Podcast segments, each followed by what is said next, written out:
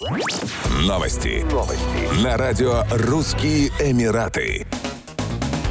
Президент России Владимир Путин и президент Объединенных Арабских Эмиратов шейх Мухаммед бен Зайд аль-Нахаян встретились на Петербургском международном экономическом форуме и вместе осмотрели стенды страны гостя. На стенде арабской строительной компании Владимир Путин отметил, что в России в прошлом году были рекордные показатели постройки домов. Мы превысили все исторические показатели, сказал президент России и назвал этот вид деятельности востребованным. На стенде компании, которая занимается обслуживанием авиационных двигателей, президенты России и ОАЭ расписали подписались на жилете. Также им рассказали о компании, которая занимается доступом иностранных компаний в ОАЭ и заверили, что готовы сделать все возможное, чтобы частный сектор себя чувствовал уверенно. Владимир Путин сообщил о трехкратном увеличении количества российских туристов в ОАЭ в 2022 году. В прошлом году, не помню точно на какое количество, но очень большое увеличение туристов в вашу страну. Миллион девятьсот тысяч, по-моему, сказал глава российского государства. В этом году в ОАЭ побывали уже 500 тысяч российских российских туристов.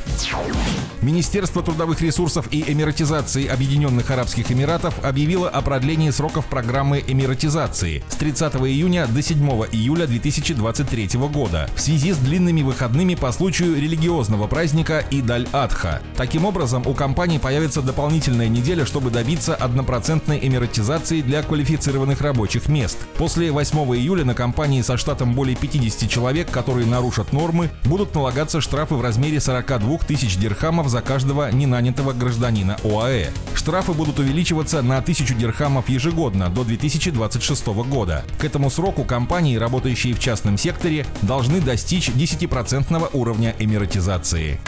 Еще больше новостей читайте на сайте RussianEmirates.com